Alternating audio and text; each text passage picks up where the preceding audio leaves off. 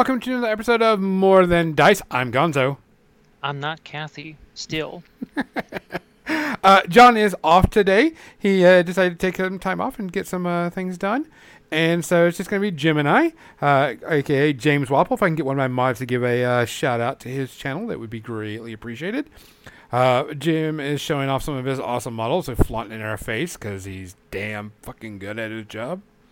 Um, so today we're going to be talking about OSL, how to incorporate it, how to do it, how to put it on a model, how to get things ready. And before we do anything, look, look, look, look what I found. Look what I found.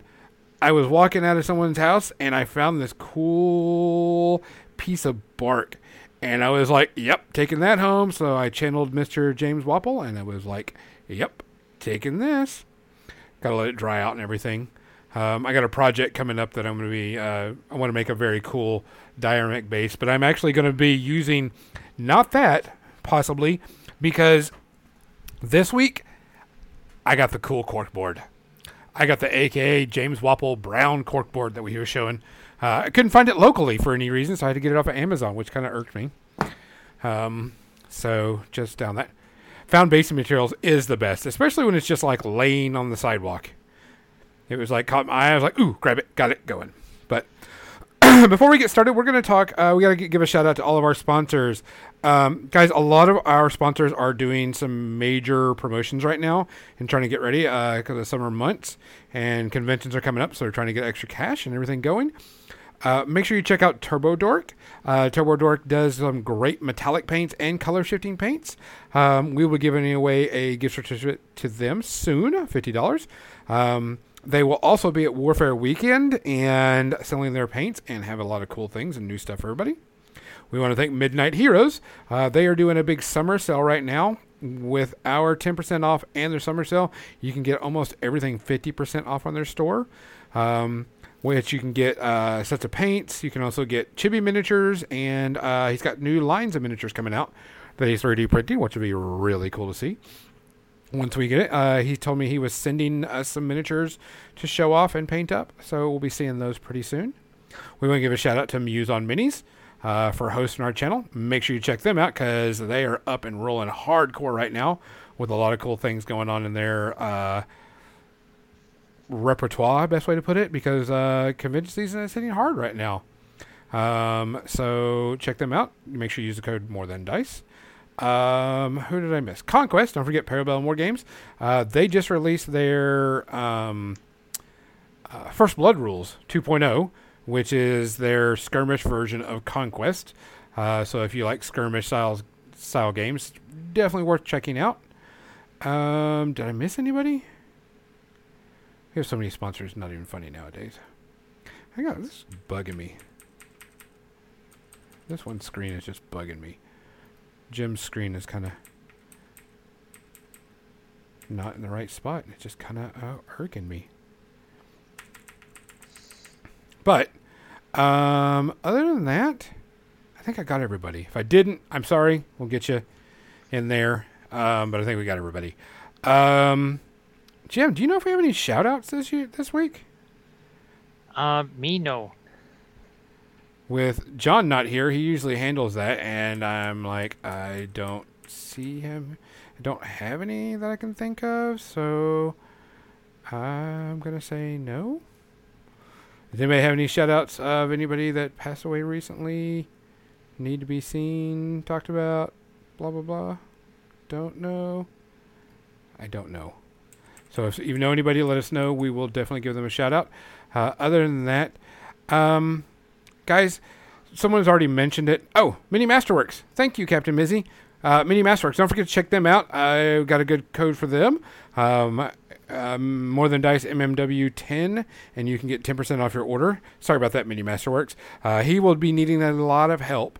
Uh, so if you can order from him, that would be appreciated. Just got a uh, call from him um, about a week ago that he had to cancel all of his conventions uh, this year due to uh, health issues, and so uh, he will uh, be needing all the orders that you can give him. Um, so don't forget to check him out.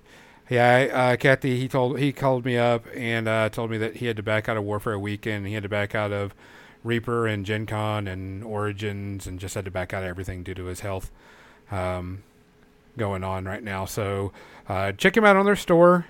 Uh, always get some cool stuff, and you can always get that awesome paint shaker, paint paint shaker that we always uh, talk about.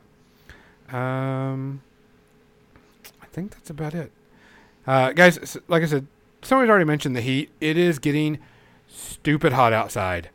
Um, please make sure that you are hydrating, that you are yeah paint shanker. Uh, make sure you're hydrating. Make sure you're getting out of the heat. Make sure you're taking care of yourself. Um, too many people I've seen having heat issues. Um, too many people uh, just not taking care of themselves because they're trying to work hard and get things done. Your job is not worth your health. I don't care what anybody says. Um, so just make sure you take care of yourself, get things situated. I just saw a video where uh, an Amazon delivery guy or whatever um, collapsed while doing the delivery. So don't be stupid. Take care of yourself. Um, also, take care of yourself because COVID is on the rise again. Of course, we just came off July 4th weekend, so cases are going up, but uh, there's been not any major hospital stays or major illnesses. But please take care of yourself. Please, please, please. Jim, what are you drinking tonight? We got ourselves. It's the rum and ginger ale mix. However, this is um, spiced rum, and it actually goes really good with this cranberry ginger ale right here. So yeah, that was- that's the first time I've had it, and oof, ever since I was like, yep, this is good. Like this a lot. Tastes like, candy. Uh huh. You darn right, baby. All right. Um, I am doing the old, good old Remy Martin um, XO cognac. Um, still have a full bottle of that. Still good and great. Still awesome. Guys, like I says, please, please, please take care of yourself. We love everybody. We want you to come back. We want to see you at the next convention, whether it's going to be Gen Con, Warfare Weekend, ReaperCon, or um, Adepticon. We just want to see you. So please take care of yourself. So everybody out there, cheers.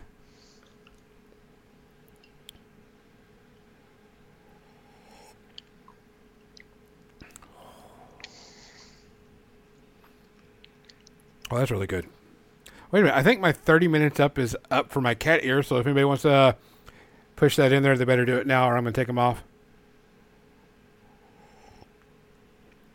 Oh, that's really good. Oh man! All right, so we're going to be talking about OSL, Object Source Lighting. Um, all right, making me all spin that. All right, so there's an hour. So, rest of the show, pretty much. No, thirty minutes left in the show. um, so before we get started, I want to show some pictures of what Jim has been doing. So we're going to switch over to the slideshow.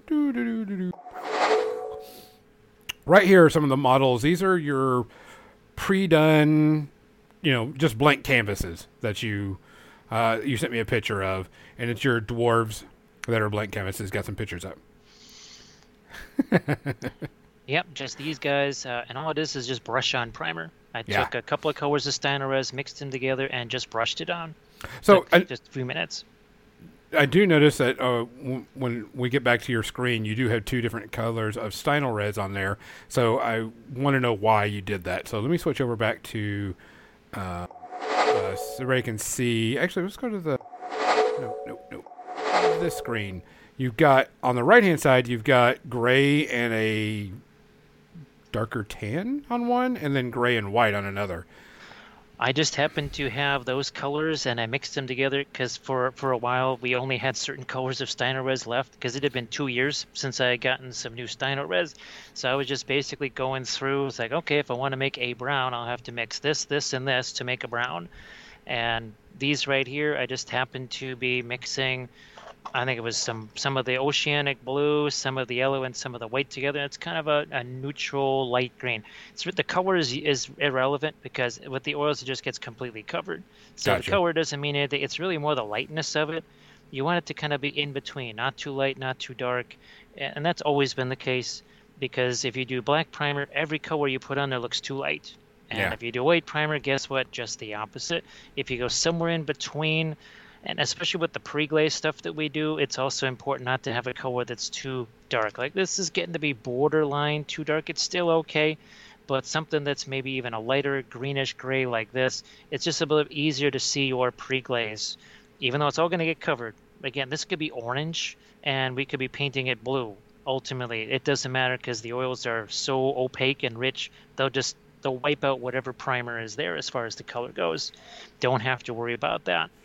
So Okay. the the primer color just kind of happens. I mean, there's times where things have been almost pink, stuff has been almost orange. Oh yeah, here's uh, one of the Armada ships here. I think it has a whole different color to it, but as far as the light and dark of it, it's still about the same as those other ones. It's just kind of in between that very dark and very light, trying to find that happy medium somewhere.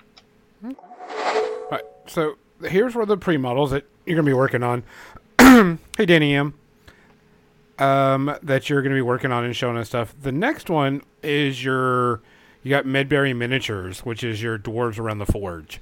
I'm gonna say uh, for the people, if you're not watching this, you should watch this. And he's gonna bring up he'll. He, he's going to show the miniatures on screen. No one can see him right now, Jim. But um, they're going to show them on screen where we got.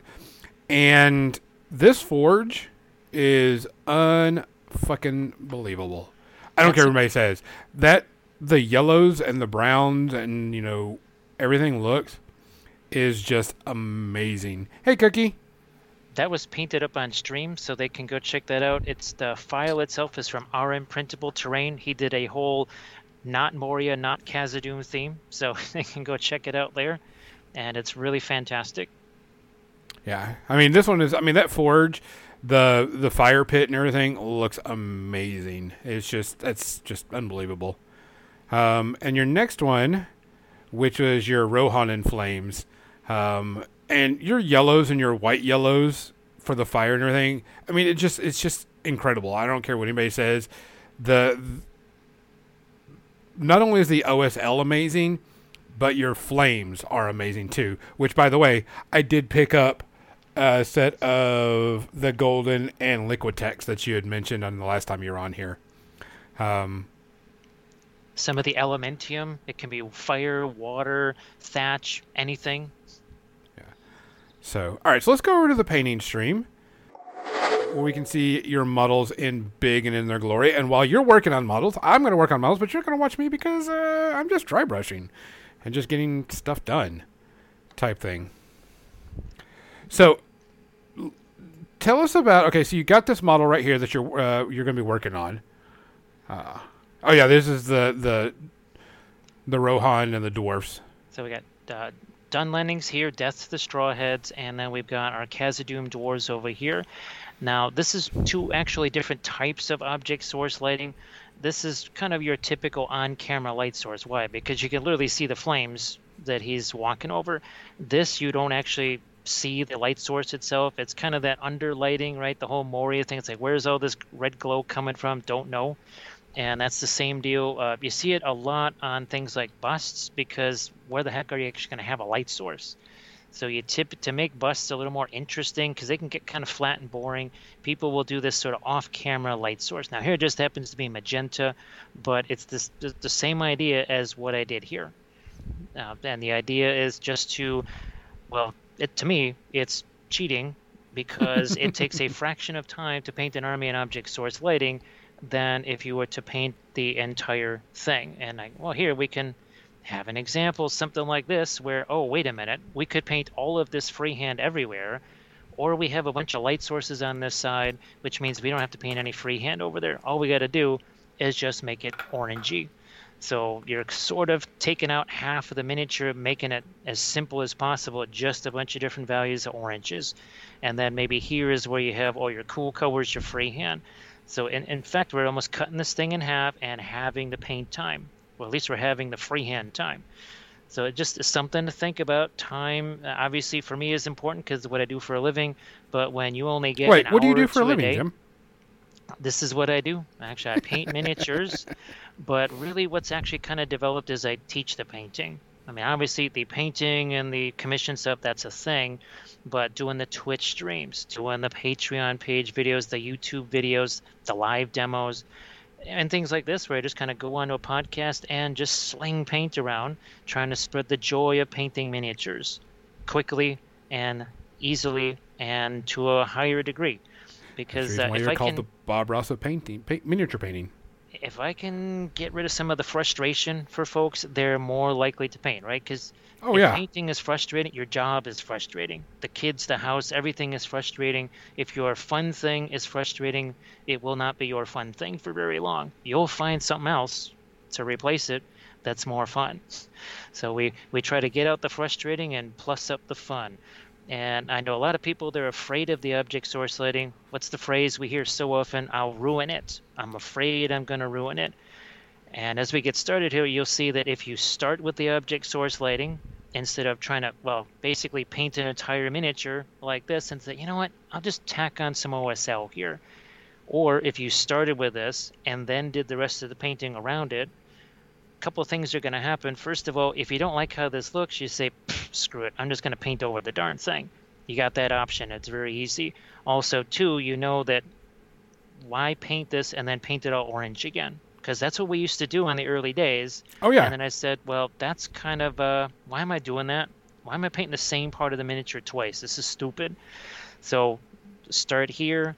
Then you know, okay, what's the extent of this? Now I can just paint the regular stuff over here.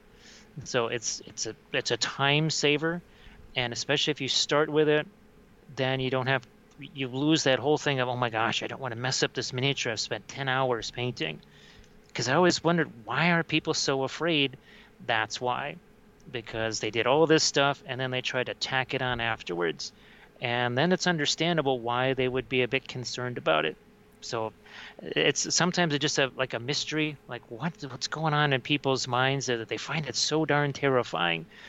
And then you you talk to more people, say, ah, you know, are you are you tacking this on at the end? Did they paint the entire miniature? And they said, yeah. And I said, oh, well, there you go. That's why. So I think what we'll maybe try is to start out with the on-camera light sourcing here. Again, this is just the Liquitex Heavy Gel to create the well, actually golden. I have a sorry. question. How long does that usually take to dry when you use it? Because uh, it took mine quite a while. It will depend on what you're doing uh, and how big this is. So this stuff didn't take very long because these are just little, little bits of it here. Now, when we did larger batches of it here, say on well this thing, well it took us significantly longer because we're doing the waterfalls. We got the water here. This had some depth to it. There was probably about a sixteenth of an inch depth. That took longer to. to cure. That was at least a, a day plus for that So to are fully you turn translucent. Are you letting it dry then doing it, or are you like are you doing like layers when it's a thicker thing, or are you just doing it all at once and just let it sit? when it comes to something like this, where it's going to be painted over anyway, uh, even where's the other one that I did? Oh yeah, this one. This stuff is maybe not hundred percent cured. It's probably ninety percent cured because I only did this a few hours ago. But since I'm just going to paint over it, as long as the outside is kind of crusty, doesn't matter. It's when you're doing it for water effects, you're better off just doing it in smaller layers, smaller coats of it. Something like this, not a big deal. Uh, the, Ro- the Rohan terrain where I was doing the, the roofs and the thatch, it didn't matter. All I was going to do was paint over it. So I just piled that stuff on. As long as the outer level was crispy, I could paint it, and then the stuff underneath was going to cure on its own anyway.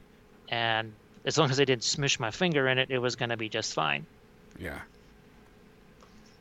So what we'll do here is the, that little thing that we call the pre-glaze. And all we're doing is we're going to take some of these oil colors over here, usually darker ones, put those on, and then we got our majestic makeup sponges right here. And that's what we're going to do is wipe some of that away. And we know over here, it's going to be basically regular colors like this. And we know on this side, I try to make these uh, as similar to each other as possible. We know we got a boatload of object source lighting on, so it's basically half and half, half not, half with. So let's start with the half not over here. And I'm just going to take colors like indigo.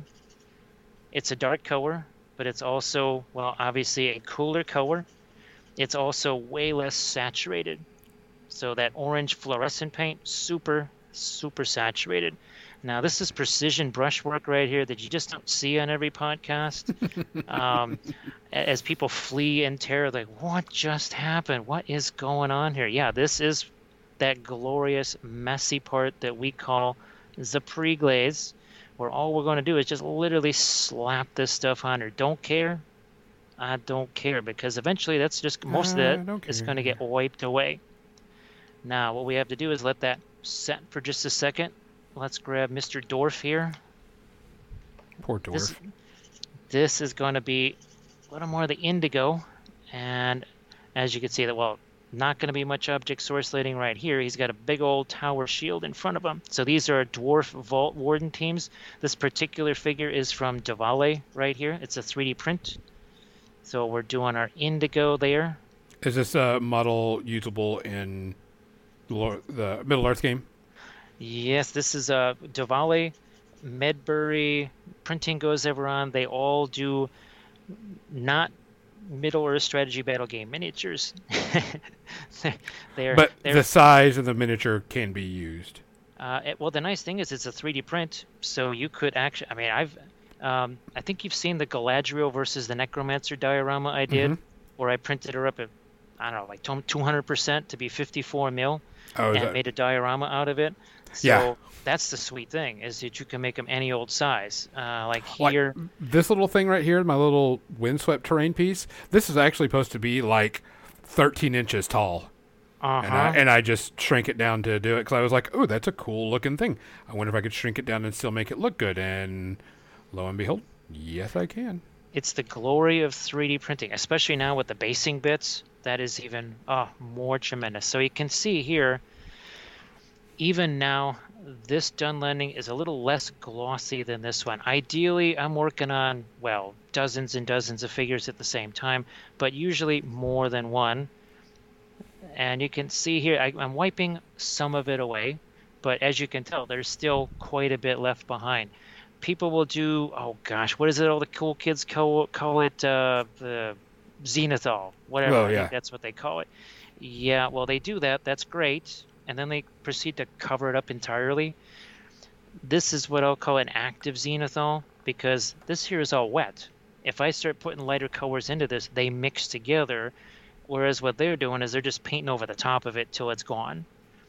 Here we're actually using our pre-glaze, our zenithal, actually to to influence the subsequent colors. Now here, I'll start wiping some of this away. Again, you can see that some of that is left behind. These are latex-free makeup sponges. You want to get the latex-free kind because these aren't crumbly. The other kind are very crumbly. They'll get kind of caught on sharp bits. And as you can see, this has been chopped up into several pieces. I used to sit there and do this and not be able to get it any of the corners, make a big old mess, right? Because there's paint all over the place. Then I realized, yeah, that's kind of stupid. Why don't I just chop them into smaller pieces? And that has been really fabulous, especially these the smaller ones, because then I can get into those harder to reach areas. So now, as you can see, this is our non-object source lit area that's set on both of these, the on-camera lighting and then the off-camera. Now we got to start getting to the the main event, the object source lighting. These are just craft brushes here. I can get a set of 12 of these at Hobby Lobby. The price has been raised to an astronomical $6 for 12 instead of $5 for 12. This is great because I'll use these eventually when they start getting destroyed and beat up. I'll just start using them for glue and for rough things like what we're doing now. So we're actually taking some red paint. That's a Naphthol red. We're taking some of that. And now we're going to start to put in some of our darker object source light color here. There's also a little bit of thinner working its way into this. I like how your you know your your brush strokes are very very you know purposeful and they're so detailed and so precise for people to understand. Um, making a joke, he's just slathering the stuff on. And it it's uh, whenever I get rated on Twitch and it's the proverbial you know 70 person raid or something like that. It's I always want to see how many of them flee in terror or just like try to rip out their eyeballs because they can't watch because it's just too hideous. because it's the, we call it the glorious messy pre-glaze because it is insanely messy. It's very dirty and nasty, but it's uh, very essential. Now, yeah, I, I mean, you're see, just blocking out colors pretty much. That's all we're trying to do here. And here I can see a couple of areas that maybe don't necessarily get the lighting in, so I can actually hit some of those after the fact here. Nothing is set in stone at all yet. Of course, that means you could literally wipe a lot of this stuff away if you just didn't like it, even at this stage. So here, and then we'll just kind of uh, leave him in his gloriously hideous state, and then we'll move on to Mr. Dwarf. This guy over here. And obviously we got a lot of stuff here on the base to do. Uh, this is the same bulletin board cork that you just got for yourself. Oh, yeah. Typically, I think, uh, gosh, you have to get it like a four pack or something like that. Oh, and yeah. I think it's about 16 $20 for the four pack. That will last you forever, and it can work with terrain. I use that stuff for terrain all the time. So yeah, I think I got it on Amazon for about $16 and it came in a four pack. That's about it. And it's amazing stuff. I, it's really durable. And the nice thing is you can save all of it. I used to kind of chuck away the little pieces and stuff until I realized it makes excellent rocks. Like the individual pieces that you rip oh, yeah. off sometimes will make fantastic rocks. So uh, now I kind of save all of that stuff. Again, used to get rid of uh, some of it. Now I actually save all the little pieces. I have like little Tupperware containers filled with just little pieces of bulletin board cork. Oh yeah. I have little Ziploc baggies full of bits of things that I've broken off.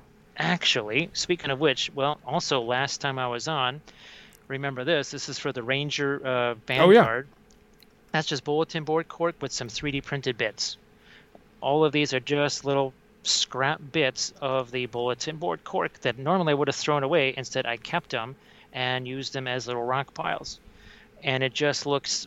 Who would have thought that a basically a chunk of wood could look so rock-like, but it does. It's weird. It's really weird. Oh, now here we got to get. Night, Danny. Thanks for watching.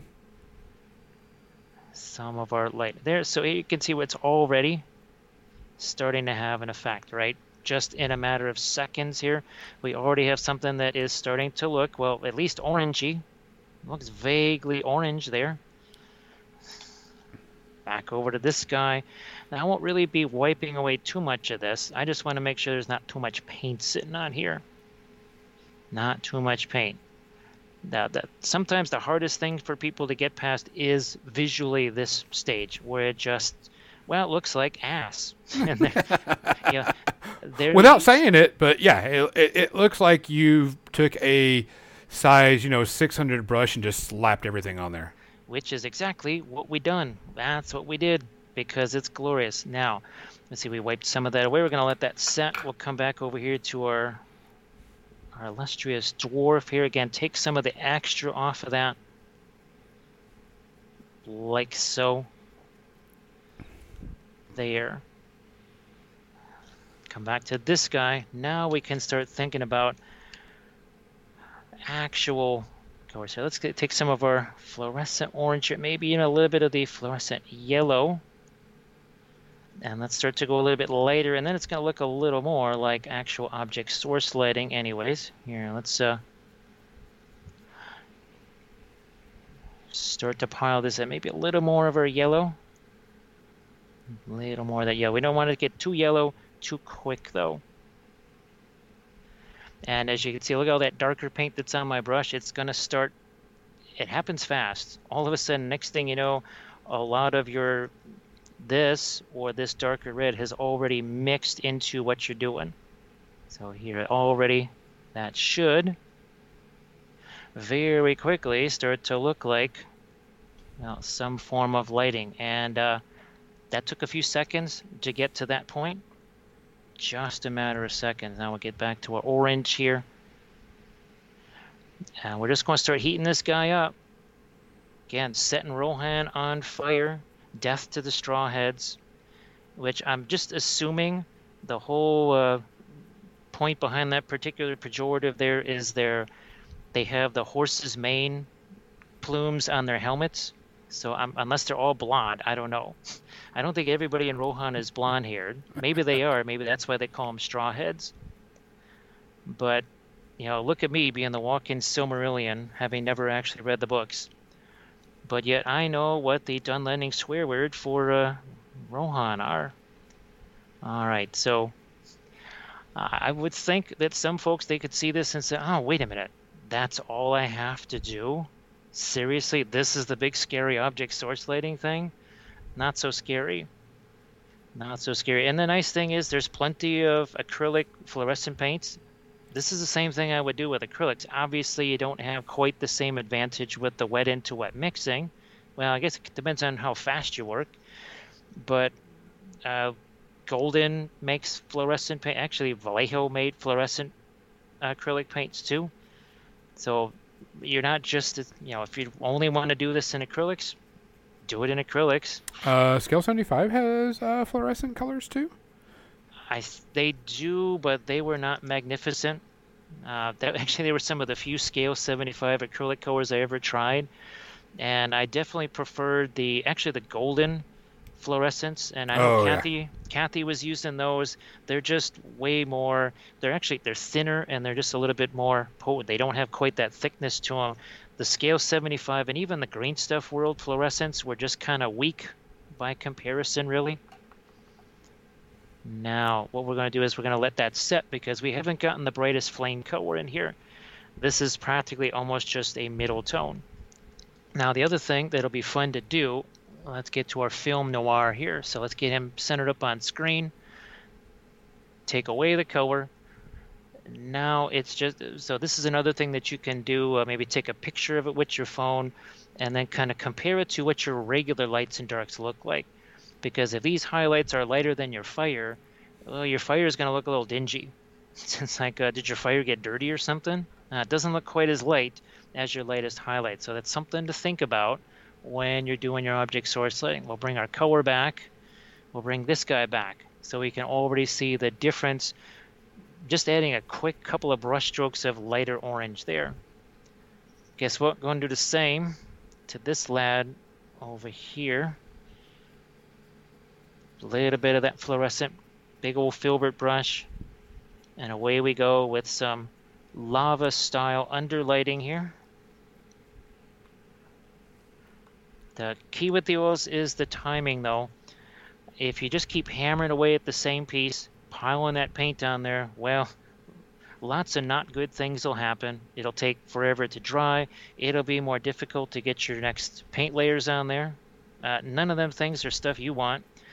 So less is more, and more is way too much. That's when when you were talking about how you were just going to be dry brushing. I spend most of my time with the oils practically just dry brushing, like this light grip on the brush, none of this here, none of this death grip on the brush, light grip here, have at it with a little bit of the dry brushy type stuff. None of this is going to be the final colors here. That's not what we're looking to do. We're just looking to sketch this out. Oh, that's the other thing that all the cool kids say. They're sketching. Yes, they're sketching. Me, I'm just dry brushing some light stuff on here. That's uh, you can tell I'm really big into buzzwords and fancy stuff. That's that just pinky up. That suits me to a T. Yeah. All right, here's some more of our lighter orange there. I'll get along the side of this tower shield. Like so, and then we'll just uh, let him have a chance to set. Mr. Dunlending comes back around another filbert brush because, oh, wait a minute, we got this non-object source lit side. I want to do some stuff with that. So here we'll get some lighter blue here, mix that up with the indigo. And by dry brush, that's how dry we're talking. There is very little paint on here. Remember we were talking about that pre-glaze and how it's wet? Shazam. Looked like there was no paint on that brush. Well, there's more than you thought. Otherwise, no way that's happening. So you can see all it already there's all this mixing that's happening here whereas when you do this with acrylics well it's going to leave that distinctive texture behind and it, it is a very distinctive texture Uh, not so much with the oils because you're literally putting wet paint on top of wet paint, so you won't have that same effect. We got skin tone and some other colors to do here. Let's get the, this is our dark green for our Dunlendings here. Again, we'll just start to gently dry brush in a wee smidge of that. A wee smidge? Uh, a wee Is that, smidge. that, is that technical and scientific? It's super technical. It's less than a touch. A smidge is also more than a bit. The thing is that the measurements change constantly, and we reserve the right to change them constantly. So the names stay the same, but the measurement itself is constantly changing. So basically, just guess. That's uh, that's what all of those things are. It's kind of like the Cajun chef, and just you're just throwing a smidge of this and a pinch of that and a touch of something else. I'm upset that you didn't go Borka Borka Borka and do that. All right, let's, let's get him some skin tone. Oh, look at this. There's green and Terra Rosa on the brush at the same time. Yay. It's got some skin tone now. Now up here, we're going to have to get some of that same darker green right up there. So now the shield starts to look a bit more round. Hey, Blades. Some... Oh, hey, Blades. All right, so let's uh, lighten up that top part of the shield just a smidge, or a touch, or a bit. It's all just guessing, so it's your choice. So you can see now that the shield's got more and more roundness to it. Uh, let's attack this with some more lighter tones here. Uh, there's some fur going on here, probably. Got some fur going on here. He's got some stripy pants because they might be Dunlendings, they might be uncivilized, but yet they can still be posh. You may need a They fire can still be extinguisher for quite that mini. posh for Dunlendings. Thank Peter Lee Get for the bits. We appreciate it. Hey, Paint Really Get, nice to see you too. We have your Git kit here that was sent to us. Some quickie little stripes right there. Now let's head back on over to our object sourcelet area. Uh, another thing that people kind of sometimes have to learn the hard way with the oils is that you can thin the oils, you cannot dilute them. This brilliant yellow pale here, you could make it 95% thinner, and yet when we put it on here, it's still really yellow pale. Unlike every acrylic color, where it's just going to be like, what's that weird little milky light color you have? so here, there's a. Now we can really start to fire in some actual Fire. fiery stuff there. Boom. So that Blade, thank you for the bits. Appreciate it. there. And now we can maybe get a little bit less of the lighter color in there and start uh, doing some lighter things here. Of course, metal is going to reflect more light. It's going to be just uh, a bit more sparkly and shiny, more so than cloth. So for sure here, we're probably going to go with more of our lighter color than say maybe on the cloth over here. Always something to think about. Get some on the helmet here, and uh, we got the scale mail over here. Maybe a touch there on the metal end of that sword. Let's get some more of our yellowy stuff in here too. That yellow is very. I'm sure it's kind of bleeding, washing out because of the camera, but it's very white yellow. It's a, well, you want your the center of your flame right to be practically well. What is flame? Uh, it's it could be blue hot. The the hotter it is, the cooler the color. So when I did the the Balrog, actually some of the very first colors I put on it was a bluish white, in the hottest areas. Then is that the further you get away from it, that's why you know, like a red supergiant is actually much cooler than well a blue supergiant. Those are the ones that burn really hot and just go boom like after 100,000 years. Because they are just, they are smoking hot, but yet they're a cool color. So here, the closer we are to the flames, the more of the yellow-ish orange we're going to get. And you can see we've we've spent almost no time over here. We've spent most of our time developing this over here, and it didn't take very long, did it? This is uh, No, and- and that's what in a hurry. That's the reason why I, you know I have never used oils. I do want to try. Uh, I've got plenty of unpainted miniatures that I could do that with. But if I were to buy a set of oil paints and I just want to buy a set just so I can test out to see if I want to do it, what set do you really think it should be a good, you know, test out? There's a few that you can get now. This was the only the six color one, but the Winton color. It's from Winsor Newton. That's basically again the student grade version of the paints I use all the time. You could get the 10 color set uh, for about say 24 26 bucks on Amazon or you walk over to Michael's with a 40% off coupon and get it for even less. Gamblin also has a color set. I think it's nine colors. Uh, they're pretty much the same because I've asked other folks that have gotten those. They say, yeah, they're about the same as the Wintons. Now, if you do want to try and kind of go towards the genuine artist oils from the get-go, Williamsburg does sell starter sets. It is it's not like student grade color. It's the it's the real it's the real deal just in very small tubes. Well, guess what? You don't need giant tubes really, especially if you're just getting started. I would suggest getting them off of Dick Blick because there's always some kind of sale going on. You know, Dick Blick, I think now they have free shipping, 45 bucks or more. You could potentially get 10 Dick Blick colors for between 39 40 dollars. That's pretty darn good when you're you're talking about some of the best oil paints out there. And it's it, they have several different starter sets. Uh, I think I usually tend to choose the modern colors starter set. It just has some of the, the colors that we use. You don't have to get that one necessarily, but that's a, not a bad way if you want to get like the real deal, but yet not have to pay for 10 full-on tubes of oil paints. That is another option. I think other companies also have starter sets. You could kind of research those. The main thing is just don't go somewhere and get, you know, Jerry's Oilorama, 50 tubes for three bucks. That's uh, what? basically what you could do is just take the oil out of there and melt down the metal. You have uh, like the metal tubes. You get more money for the metal tubes. uh, so yeah, definitely don't get the super super cheap stuff. That's just not going to end well for you, unfortunately. And uh, I always try to tell people that, and sometimes they they'll just oh hey look at this, and it's got like 200 tubes of paint in it, and I'll say did that cost you about 15 bucks? And they'll say yeah man, and I say well. Uh, that and 15 bucks would have gotten you 15 bucks. So yeah, you might want to uh, try to get yourself some regular stuff. You'll be a little bit less disappointed.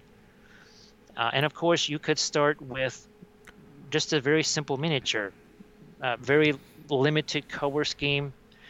This was my uh, classroom miniature at Adepticon this year, and this is all they had to work with were these six colors. This is it. And those 10 people created 10 massively different versions. Some of them had green dresses, some of them had purple dresses. I mean, it was amazing. Different skin tones, different hair colors, just using these very simple six colors right here. So you don't need a whole ton of colors when you're first starting out with the oils. Keep it simple. Keep it simple. And you can already see again, we've uh, we're already getting into pretty much where we were here. Now maybe we can start to develop the other side in a bit. We want this stuff to have a chance to set. We don't want to take that too far. We want to see what our ambient light is also going to look like here. Now I'm looking here. This is pretty much blocking any light from touching that. This though, can still see some hitting it over there. So there we go. And maybe a smidge more over there on the helmet, and then we'll just sort of uh, leave this be for a bit now. Get over here. Start working on some of the non-object source lit stuff. And of course, the key is all the orangey stuff here. You can see a dingy green. Here, let's get to some metal colors here. Maybe this, some of the indigo here. And start to maybe find some light, lighter colors on these metals. Same thing with his axe up here. There we go. And you can see we're not layering. This is some of these colors were dramatically lighter or darker than what was already there because you have wet paint there to work with. I, I know that I'll see it sometimes. Uh, people say, "Man, you know, it, it took a hundred years for this thing to dry. And I'll say, well, did you do a bunch of layers? Did you do a base coat like you would with acrylics? And they said, yeah. And I said, well, there you go. You just uh, you don't want to be doing that type of a base coat type thing. Uh, it's it's hard because it's instinct, right? That's what you've done your entire painting life. Well, now you just you don't need to bother with that. You can save that precious time. Now you can see why doing an entire army of these guys, and it's not just a viable thing. It's almost, I'm telling you, my Moria goblins, uh, the Balrog, all the goblins, all were done with that same type of color scheme. Where's my, uh, well, here they are. So this is uh, the Warg Marauders from, again, part of the Moria army. So instead of having to paint all of these different greens and browns and everything else, this whole side of the Warg and the three Gobos was just orange. Saved myself a heaping ton of time. And it's not just for fantasy stuff. Sister of Battle, same way. Got the gold armor here. Lots of that, the, the flamey skull there reflecting onto her armor. So it doesn't matter what the genre is. Doesn't matter what the color is. Magenta, green, purple. I've done every color of object source lighting. Some are easier than others. Uh, probably the easiest is the orange, the firelight. I would say purple is probably the most difficult. Green, not too bad. Blue can also be a little bit tricksy, and we did the, this one on stream as well, uh, because blue is just by itself is not necessarily the most bright color. You know, orange, people, your brain just associates orange with something bright and fiery. It doesn't usually see blue as a light source. Uh, green, sometimes ish, maybe, so that's just another thing to keep in mind.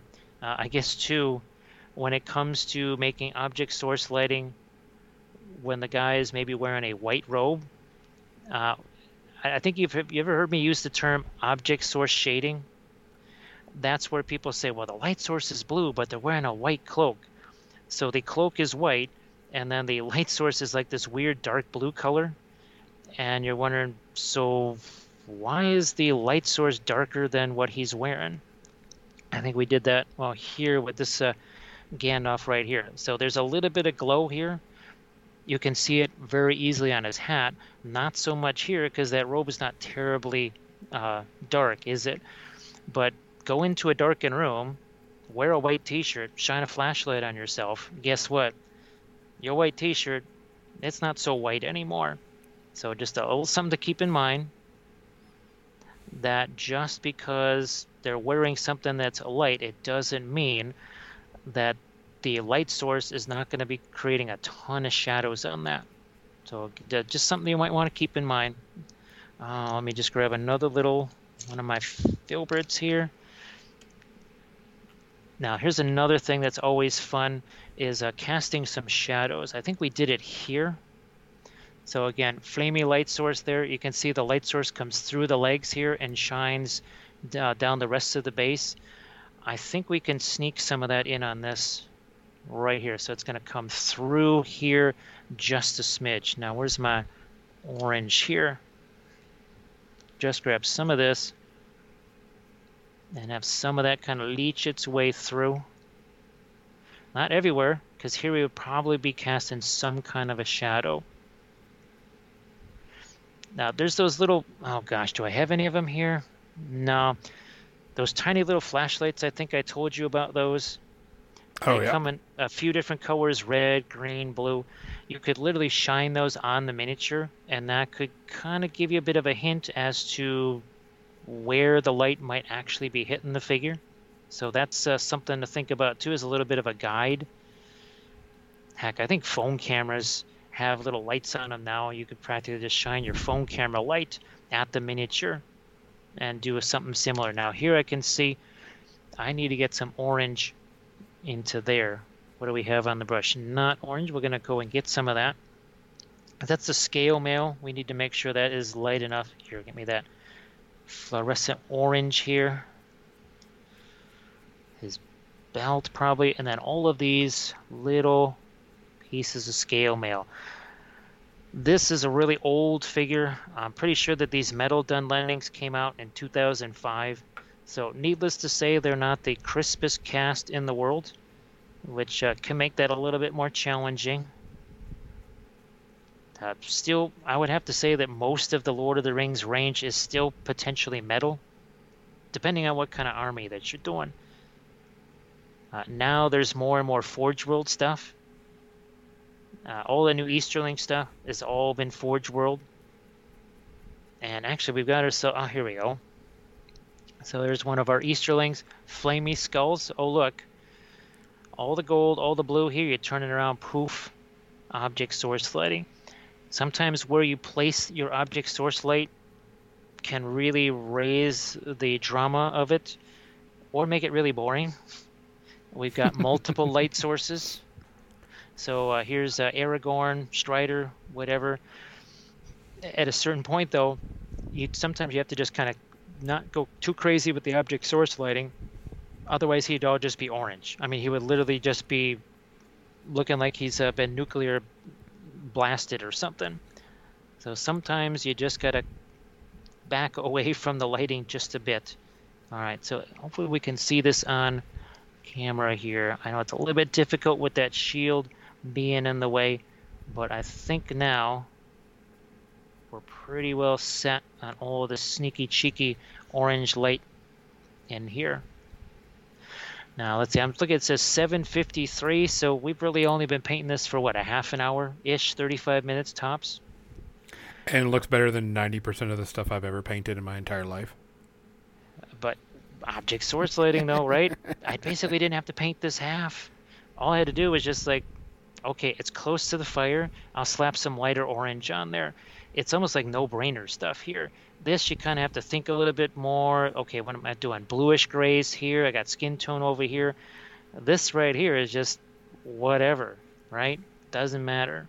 Paint it whatever. Now I might go back in there with some darker reds, I think but those are the kind of things that you can just sort of reassess. Now here, what I've been doing with my Dunlendings is actually making some firelight on the horizon line on their helmets.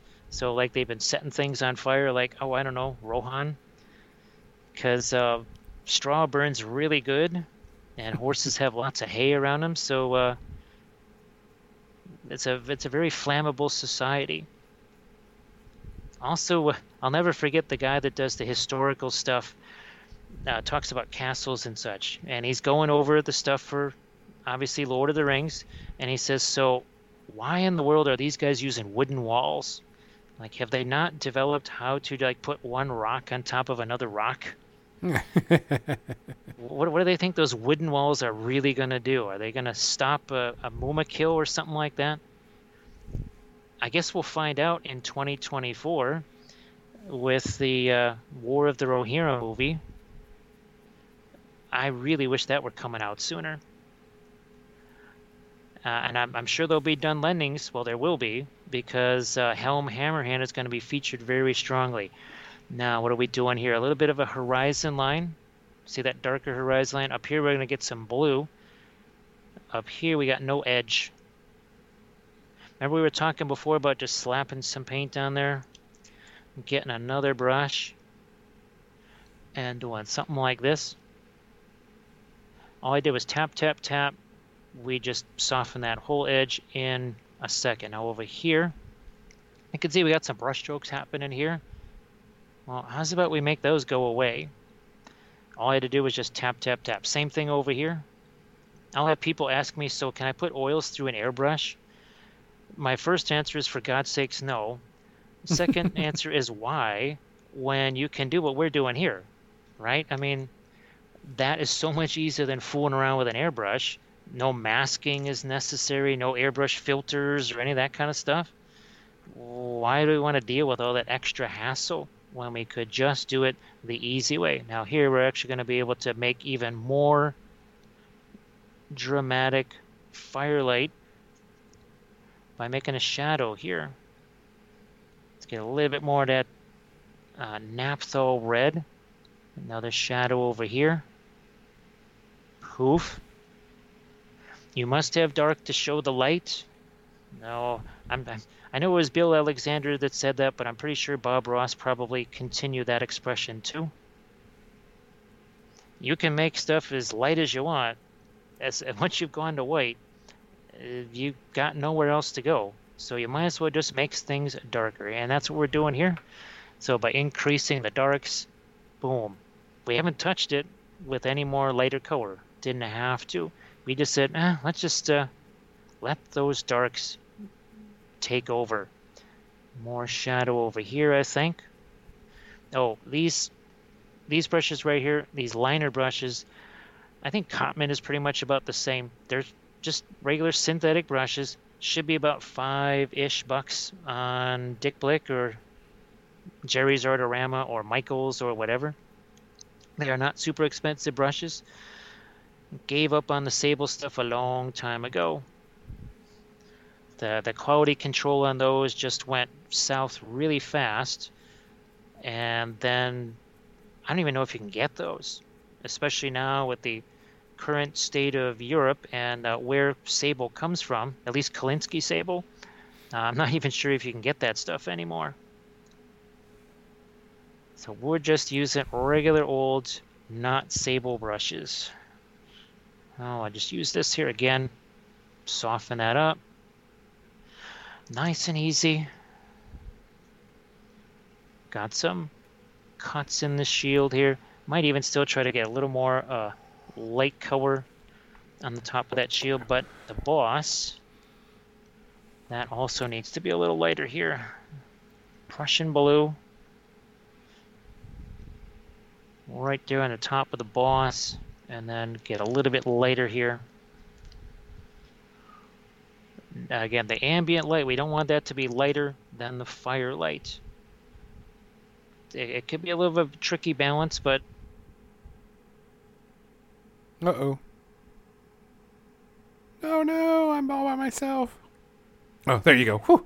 I have a heart attack, Jim. You left me alone. What? You're like, you froze up for a second. Alright,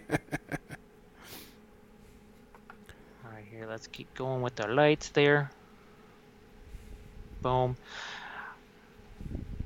Maybe some lights over here on the fur. Oh, we need a whole bunch of darks over there. Okay. All right. Well, good, good, good to know. I'm just gonna take this brush right here. Maybe not that one. Maybe we'll use this one. Yeah. Van Dyke Brown. Poof. Okay, that's better. Now we also need some some uh, darks up here too, because the firelight really shouldn't be going all the way up there. That doesn't make a whole lot of sense. So What? we'll get rid of some of that firelight. Take some of that away. Hopefully you're making good progress on all your dry brushy stuff over there. I got it. One, two, three, four, five, six, seven, eight, nine, ten, eleven, twelve, fifteen, sixteen, seventeen, eighteen, nineteen, twenty, twenty-one, twenty-two, twenty-three, twenty-four, Twenty-six of them done. That's what you want to be hearing. Because, uh, I get uh, sorry that uh, we can't join you for Warfare Weekend, but maybe we can try and do some sort of uh, some sort of virtual painting thing or something like that for folks that are hanging out there. And uh, I know that you've been working really hard uh, working on a convention like that. That's a year-round type of thing.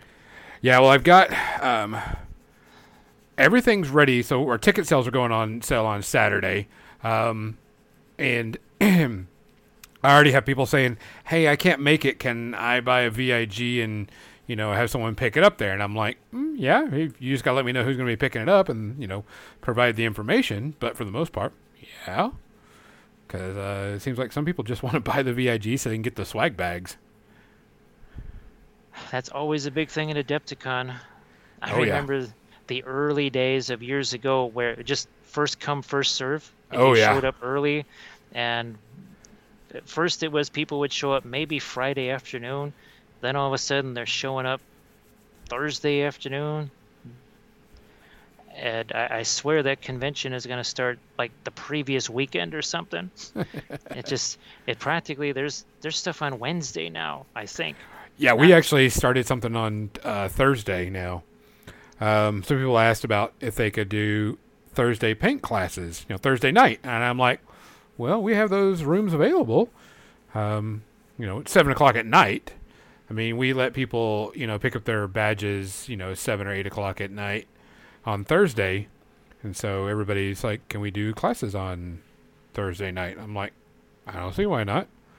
And so, I mean, we don't do any tournaments or any, you know, tabletop stuff because we're setting up the convention, but we definitely allow painters to come in and do that type of stuff. That, uh, well, yeah, and of course, uh, sometimes even if it just, now is there like an open paint area? I guess that's the. We the- the- do have a AKA Fort Wappel area now. Um, and um, I, I would say that one of the cool things besides not besides having an official, you know, hobby room because it actually can be locked up and everything. The um, one of our sponsors is providing a whole rack of paint, so pretty much like ten or whatever of every color of paint they have, and um, the uh, paint company is Duncan Rhodes Two Thin Coats Paint Line. They are giving. They gave us an entire rack of paint for our hobby um, lounge. A one set of paint for each of our classrooms, so three sets of paints there, and then uh, a set of paint for our paint and take area slash um, speed painting competition. Have you had a chance to mess with that stuff at all and see if you like it or not? Uh, yes, I have. Um, I like it. Uh, one thing that uh, I've noticed, I got to test it out and everything, was their paint is a little bit thick, but I would rather have thicker paint than thinner paint. Um, but it's not. I mean, I we thin down our paints anyway. So you know, for the most part, because they are acrylics, they're not oils or anything. So I mean, there's no no issues with it. Um, but I kind of asked them. I was like, "Why, you know, why did y'all decide to go with a thicker instead of you know a thinner?" And it's, and the thing is, is it's not any thicker than anybody else's. You just once you've been using paints for a while, you kind of get that feel. And they were like, "Well, we want you to be able to thin it to the consistency you want instead of having a thin paint and either trying to bulk it up or, you know, just not buying it because it's too thin."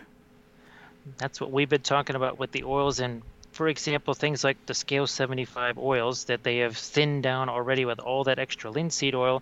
And uh, what would the oh de-add? Yes, you can add it very easily. De-adding it is very hard. You Yeah. you can't put less linseed oil in something that's already got a ton of it. So that that's a kind of a frustration that I have, and it it's not just miniature paints. There's other regular artist oils. They do the same thing. They just chock them full of linseed oil, and I can understand it uh, out of the tube. It does feel really soft and smooth, and that, it seems like that would be easier. Ultimately, it can kind of make things more difficult. uh, Yeah, but I especially mean- when it comes to miniatures. Um, like I says, and they're not.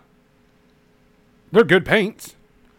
Um, they you know and they're a little bit thicker than normal, but I would rather have a thicker paint than a thinner paint, in my opinion. Uh, that way, I can thin it down to the consistency I want. So we're you know, people will have, and they'll be there as a vendor to sell their entire paint line too. Um, Captain Mizzy, I'm pretty sure the hotel's going to let us set up as early as we can on Thursday, because yeah, that was so much easier. Uh, but uh, yeah, I haven't a chance. So they'll be there to sell their their paint line. They'll be there to you can test it out in the hobby lounge. You can test it out uh, in every one of your classes in the three hobby class classrooms we have, and also in our paint and take area. You can uh, use it there, so everybody have a chance to test it out before um, they buy it, which would be cool. And it also helps our painters because then our painters don't have to fly with paints, and that's always a big pain in the butt. Um, so they could bring just a few paints, like if they're doing certain, you know, class that has a certain paint that is they don't have. Of course, they're going to bring it. But if you just need basic colors and stuff, you've got you've got that whole thing right there. So everybody's going to get a chance to use them and buy them. Um, it'll be kind of neat. I can't wait to see. can't wait to have that hobby lounge all decked out because we actually spoke with our unofficial official hobby group um, and set up the classroom. It's kind of like um, what y'all have. Um, it, it's blocked off, so you know everybody's there, but uh, it's set in a big, you know, not a horseshoe, but two big L's next to each other, kind of like this. You know, where everybody you know can sit around, but it's like these two. It's like this long rectangle. So it'll be interesting. Um, they've been asking for it for quite a few years, and we couldn't justify it because you know it's even though while they're there and they are paying a ticket, you get more from people that buy other type of tickets. Mm-hmm. And our badges, I should say, um, but they are donating supplies and donating material, and I was like, okay, you're you're you're cutting my costs, which makes it even better. Um, and they're a really group, great group of people that are the the people that are doing it. Um, they actually donated. Uh, one of the people donated a whole brand new computer to the convention, so we could do streaming. Um, and then uh, they're buying lights for the classrooms. You know, little tabletop lights to put in the classroom, which we're we're desperately needing, and they're so expensive. Um, it's like five hundred to eight hundred dollars just for like forty lights, because everybody's you know kind of picky on their lights, but you know they see the benefit of it, and so we go with it, and everything's hunky dory, really good. Um, I know, man, we've got so many painters this year and so many classes. Not even funny. Um, Rainer seventy two is going to be there, and Pending Duff is going to be there teaching. These are all of our teachers. Uh, of course, Metalhead Minis. Um, Epic uh, Duck is going to be there. Um, he's going to be doing a lot of uh, what you call it, uh, comic style painting. Um, who else? Captain Madlove is going to be doing some painting. Um, man, uh, Clay Williams is going to be doing uh, uh, some painting. Danny Samuelson Samuels is going to be doing some crafting items and such. So we've got you know we've got quite a few painter artists doing some cool stuff. So I can't wait for it. It's always a good thing. And our painting badges are much cheaper than the regular badge. One of the things that we did this uh, we did last year, and it turned out to be a really big success. Uh, thanks, Captain Busy, for the link. Um, was you can buy the weekend badge and let you play in every tournament, every event, buy tickets to the thing. But a lot of our painters is like, we don't we're not we don't want to play in the tournaments. We don't want to do this. We just want to take a bunch of hobby classes and hang out in the hobby lounge. And I'm like, okay, so we we're like, you got to buy a thirty-five dollar badge, and it lets you partake in all the free goodies and you know contests and the painting competition, but it doesn't let you participate in any uh, tournaments, and it lets you buy you know classes. So you know instead of dishing out seventy-five dollars and then buying two classes, you get to buy a thirty-five dollar badge and take four classes because it's a little bit cheaper on the pocketbook type thing. So um, that was one of the things. Because we don't offer a day pass, we only offer full weekends. It's too much of a hassle to um, do that, especially when we have some tournaments that last two days. And setting up a system going, oh, well, you only can, you can't buy this uh, you can't play in this tournament because this tournament is only for Saturday and Sunday, and you brought a you bought a Friday and Saturday badge. You know what I'm saying? So it's just like one badge, and you get to play everything. So much cheaper too on the pocketbook. Seventy five bucks, play everything, uh, or you know some events are fifty bucks and then twenty bucks for one tournament. There wouldn't happen to be a, a it's probably not a Middle Earth uh, tournament there. I just saw actually that was a local game store here. They were doing a Lord of the Rings tournament just I guess this last weekend or something. Man. And uh, usually, I'm always thinking that's that's Australia. Australia is like the hotbed for the the big tournament scene where you'll have 120 players show up or something like that. Yeah. Uh, I know there's a couple of conventions here in the U.S. I, I know Adepticon has a small Lord of the Rings tournament. Uh, unfortunately, well, when I'm doing conventions, tournaments are out because I'm always uh, doing the, the miniature painting stuff. What? No, not you. Yeah, so maybe like uh, oh, a couple of years ago. Uh, this was the year before the pandemic stuff. There were people that wanted me to sneak me into the Bolt Action tournament at Adepticon. I said, look, that just ain't gonna happen. At tournaments take they're an all day type of a thing. Yeah. There's just no way to combo that, unfortunately. Well, let's go ahead and get over to our media sections uh, while Jim kind of does uh, some more touching up and detailing on his miniature. And we will talk about media. So, um, Jim, you and I have one together that we can go ahead and talk about. And of course, we're still going to do spoiler free because um, not everybody has seen it. Uh, this last weekend was the finale of The Boys. And while I really, really like The Boys and I think the, the show is really good, they, to me, seems like it needs to start wrapping up. Like next season or maybe two seasons. And I think after that, it's going to start like jumping the shark in the proverbial words that they need to, you know, finish up the story, you know, and get to the fucking monkey, basically. Um, I really enjoyed this episode. Uh, there was some good character development. The people were very happy with everything. Y- you're you're kind of right, Mo. It was more like we're. It's like they're setting the stage for the next season. It was an entire season dedicated to setting the stage for next season. Um, was it bad? No. Was it their best? Uh, not really. But I'm ready. I, I I'm ready for the story. I'm not saying ready for the story to be over with, but ready for them to get to the story and get to the finale because I can see if they keep on going with this, it's just going to take forever to get done, and it's just going to be like, oh, another b- season of the boys came out. Yeah, Xander, I, I, I agree with you. I think two seasons and we're done, which be which I'm okay with. I, I, I don't have a problem with that whatsoever. Um, you know, there's there's nothing wrong with that. So, what did you think about this episode or this episode slash season? Actually, well, in some ways, the episode it kind of had the same frustration level as the rest of the season, where you would say, "Wow, that's pretty." Oh my gosh, what they just do! Again, it was kind of like you're eating some delicious uh, Moose Tracks ice cream or something like that, and you got those little chocolate bits in there. It's like, wait a minute, who put a little turd in here? It's like, does that taste like a turd? Yeah, they snuck a little turd in here. And it just, they've been kind of doing that all season where sometimes there would be some weird, frivolous kind of thing, or maybe a little bit more of an awkward thing in the middle of something that was pretty darn good.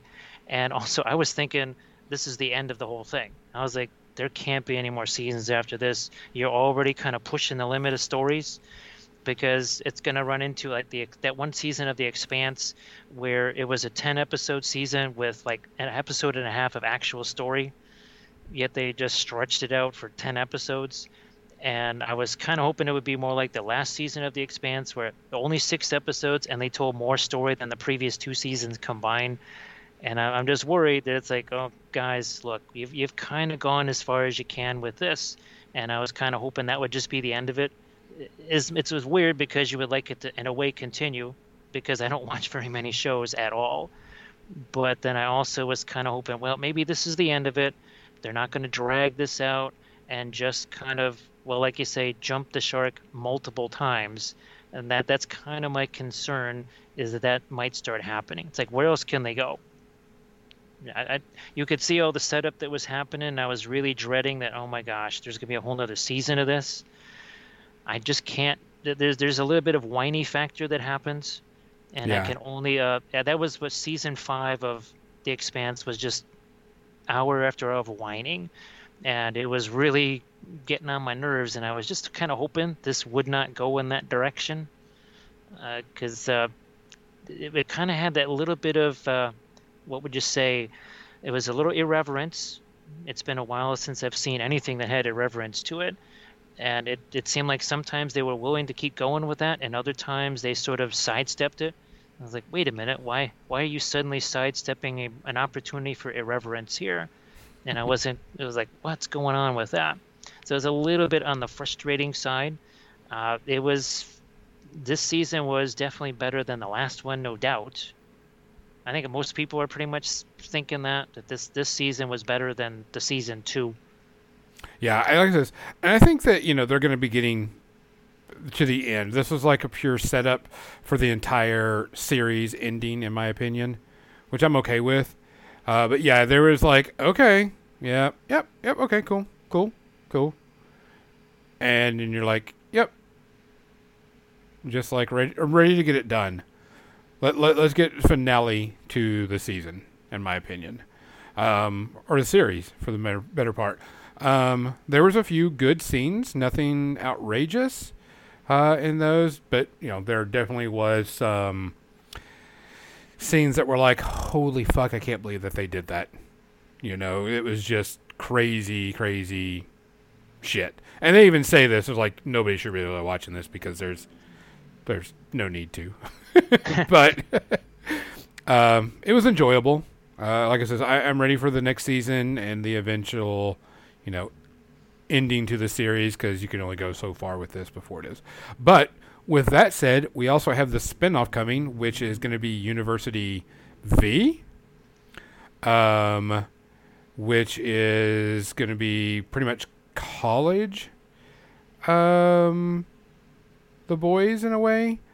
Uh, we don't know. I don't know all the full details, but there's a spinoff called uh, University V, and I'm guessing it's about college superheroes. So don't know where that's going to go. We'll just have to wait and see. Um, I wanted to do one uh, before we do our other one that we had together. Um, I started. So I, I, saw an ad saying that season three of Harley Quinn on HBO Max was coming out. I was like, man, I need to finish that. I only started season one and watched a few episodes on HBO Max. It is a cartoon. Um, and I really, really, really enjoyed this. It is pretty much the same thing as, you know, what you would think. Very inappropriate type stuff, but very funny. Um, very, you know, slapstick, very in your face type comedy. I mean, it isn't Harley Quinn based on the way she's portrayed now uh, in the movies and TV shows. Um, and it's like Harley Quinn, her group of bad guys, Poison Ivy. Uh, there are a few episodes about Batman in there and Commissioner Gordon, but for the most part, is you know it's the Harley Quinn show, and it's pretty good. I was really impressed. Um, they do some in the face stuff that just you know you're like, holy shit, did they really just? Yep, they made. Yep, it's a giant vagina. Yep. Mm-hmm. Okay. type thing, but I mean, well worth it, well fun. Um, ready to see what they do in season three. Um, I enjoyed it a lot. Uh, I would give season one and season two probably like one and a half space herpes because there was a couple episodes that were just kind of like eh, but for the most part it was very enjoyable and very fun. Jim, do you want to talk about the one we other one we have in common, or do you want to go with something you saw yourself? I'll let let's go with the Lord of the Rings, the Rings of Power. Dude, I'm gonna tell you right now. Uh, yes, it's gonna be a TV show, but I can't fucking wait for this. It looks gorgeous. I mean, the characters. I don't know who everybody is right off the top of my head, but I'm looking forward to it. It looks very epic, very you know everything going on. It. I'm I'm all for it. The this is really unique for me uh, because, like when Lord of the Rings first hit the screen, I didn't even, I never heard of it before. So anything they put in front of me was brand new. I had no preconceived ideas. Same thing with the boys. I had no idea it was until I started watching it. I didn't even know it was a comic book. I had no clue until the third season. Like, oh, this was a comic book. Yep. Uh, uh, Loki was another one. I I had no idea what who Loki was. Uh, the Mandalorian was the same way. I, I was just so ignorant of any of the backstory. This is so different because I have suddenly turned into the walking Silmarillion, and as I see this, just all kinds of a that you know the typical 1967 Star Trek uh, red alert klaxon is blaring off, going, "Oh my gosh, why are they doing this? They didn't have to do this." I mean, I can sort of understand why there's certain things they're doing. Uh, just like you know, there was no Prince Imrahil at uh, at Minas Tirith. They just basically gave all that stuff to Gandalf. Understandable for the movie. It's different different medium, so you have to do different things. There's just there's some alarm bells here uh, but like we talked about earlier, my biggest fear is actually that it's just like how TV shows. Uh, there's some. What's the other one? Like Stranger Things. You see, like a lot of things. Is like Stranger Things got good again. Mm-hmm. There were people that were giving up on that show, and all of a sudden it's good again. I don't know if this show can survive that, where it's it's not so great, and then maybe they kind of catch uh, they they kind of catch their wind or something like that, and then it gets better. I don't know if it'll be too tainted by then. I, I hope not. I mean, because we, you know, this is a young Galadriel. You know, everybody's young. This is a very, very, you know, long, long, long, long, long time ago. But I mean, warrior Princess Galadriel. Yeah, there she is. so it's going to be very interesting. I think people are going to have to like step aside and go, okay, this is not Lord of the Rings this is, you know, these old characters. You know, we all know where it's going to end eventually, but we don't know the story of how it got there or the minutia behind it. I guess you could say the more detailed information, and I, am looking forward to it. Um, you know, it's not coming for another year, but you know what they've shown. No, it's coming uh, September second. Oh, is it September second? This, this September. The oh yeah, yeah, yeah. That's right. Of Tolkien's that's right. death, I guess. Yeah, yeah. Uh, now, what right. they did is they've done a massive time compression because Fall of they're combining like Fall of Numenor. Galadriel was never on Numenor ever. Um, so there's there's a whole bunch of things, and of course the Harfoots. Like there were no hobbits. I, I can understand they want to have hobbits because that's what everyone, you know, the general populace associates with Lord of the Rings is mm-hmm. hobbits, and there was a little bit of, oh, gosh, did you have to put those guys in when there's so many other fat? Like, I would have liked to see more of like, how did the Easterlings come about? Yeah. Let's go to Middle Earth. Let's see where what Harad was like. Let's see what Umbar was like before it was all tainted and evil and such. And it could have. Uh, there was just room for so many different cultures instead of just to be like, oh, well, we're stuck with Numenor now. Well, and we don't know. I mean, for right now, that could be what we're doing, and they they eventually get to other parts. That's what I'm saying. It's. I hope that they flesh out the world a bit more, and we see more of the characters, and we see more of the races, and we see more of the world. We just got to wait. We know where the premises is, and what is going to start out. It's just what else are we going to see. I just wish that I could claim the ignorance like I can claim on every single other show. like, hey, this is really cool, and all the other people like, this sucks, man. This is wrong, and this is wrong, and I'm just like, whatever, don't know. So I kind of this is the one time I've lost that ability to just go, all right, whatever they put in front of me, I can just judge it on that. Like like with the boys, I could just judge it as a TV show as opposed to any kind of faithfulness to the source material or anything. Yeah. So this is it's going to be really weird for me. A very unusual first time ever for me. It'll be interesting because I mean, they they haven't said that it's a limited series, so we don't know how long it's going to go for. It's five years. Oh, is it? Did they say it was going to be a five year, five uh-huh. season yep. series? Okay. I, I haven't heard that.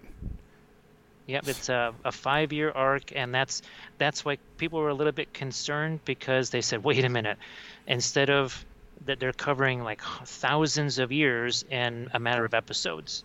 So that it's kind of worrisome about story or character development when you're fast forwarding. That's hopefully they, they only do fast forwarding like between seasons. You know what I'm saying? Like season one and then like season two, like a hundred years pass. Because the elves, of course, a hundred years doesn't mean jack or crap. So hopefully we'll get something of that nature. Because I think at that, at that time, Numenorians live about 230 to 350 years, but then you got the middlemen, and even those guys, they only live. I mean, they're, if they're living to 100, that's a miracle. Yeah. So it's uh, we'll see how it goes. And obviously, I really just hope that it's at least competent just because I just don't want the whole Game of Thrones thing where all of a sudden nobody was interested in that. I mean, I never saw it at all. but it seemed like people really just tanked all interest for it by what happened with that final season. Oh yeah. And and I just wouldn't want a, a new generation of potential fans of it to be turned off by something. I guess. Yeah. Well, I mean, like I said, we'll have to wait and see. Um, hopefully they do it really well. Like I said, I enjoyed what I saw, and I liked what I saw. Um, special effects wise, didn't bother me one bit. Um, costumes and all that didn't bother me one bit. Now, if they get the story and the writing down, okay, and hopefully it'll be good because uh, I was really disappointed in um, the Wheel of Time series because that was supposed to be you know the new Lord of the Rings you know type thing, and it was pretty bad That's comparatively. what, that's what everybody says, and that that kind of has me concerned. Yeah. So I'm hoping. Um, I wanted to give one last one because we only got about three minutes left. Um, so I started watching. It's on Netflix. The Resident Evil um, TV show. Now, Resident Evil, based off, of course, the video game and blah blah blah, and they're making it into a TV show, and it's kind of a uh, there's a bunch of flashbacks um, type thing, and I've gotten through like three episodes, two you know two episodes and part of a third, and this is bad. This is just not a good TV show. I was I I don't even know if I can finish it. Um, went on to check like some because I don't know the whole minutia and you know history behind Resident Evil, just you know based on video game and you know movie and just a little bit of that stuff. But I was sitting there and I was like, I'm gonna you know see what it is, and this is being tanked all over the place. People are just like, this sucks, and I mean everybody is talking about how bad this is. Um, viewer review viewer reviews are really really bad. Um, but like some of the critics reviews were like eh to a good and like people that have actually you know like you and i watched it they're like no this sucks. And i'm just like man that's too bad. Because i mean it's a cool premise. You can do some cool stuff with it but it definitely you know mo's like yeah it's horrible. It, it's just it's just not good at all. Um i'm not there's not much for on tv for me right now. Uh, I'm still watching. Um, uh, what is it? Um, oh, the space show. Dang it, for mankind. I haven't got. To, I didn't get to watch this week's episode, but I'm still watching that. So I'm looking for new stuff to watch, and there's not a lot of new stuff coming out.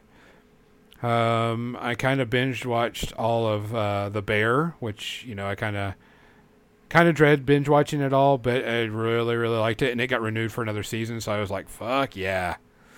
So if you have Hulu, highly recommend watching it. It is amazing. Um, one of the best new shows I've seen in a long time. But uh, I do not recommend Resident Evil unless you're like a hard, hardcore fan and you just need some stupid TV. But there's better stuff out there to watch. I'll give you better recommendations. So, but I mean, other than that, um, let me see if we got some people we can raid. I haven't even checked our raids and see what we've got uh, out there.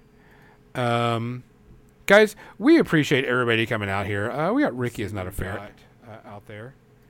Oop, didn't mute myself. We have uh, Ricky is not a ferret is going to be there. We're going to send him out to y'all when we're done. But uh, Jim, as always, thank you for coming on.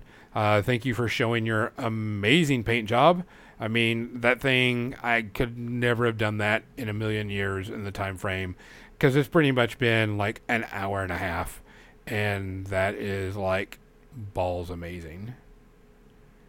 Well, thanks for having me on, and uh, like you can see, kind of, uh, that's that was our start phase, about two minutes in, and then we just develop it as much as we need to, or as little. Yep. D- depends on how much time you've got for each miniature. Yeah, that's just uh, crazy. Um, next week we'll have a different guest on, or you know whatever. And uh, the, in two weeks we'll have Jim back on. He's going to talk about uh, freehanding on models and giving uh, some cool little designs. Um, and he'll have some stuff ready for us and talk to us about how to get that done, which I think is always that one's really really hard for me is freehanding uh, type stuff. So, guys, we really really appreciate everybody coming on, people listening, watching, all that type of stuff. Please take care of yourself. Please, please, please hydrate. Look after each other. If you see something, say something. And for more than dice, I'm Gonzo. For some reason, I'm still not Kathy. Good night. Stick around if you haven't. You can find out uh, Ricky is not a ferret. I think he's playing some video games and he's a good friend of ours. Just go over there and give a like and say hi to him.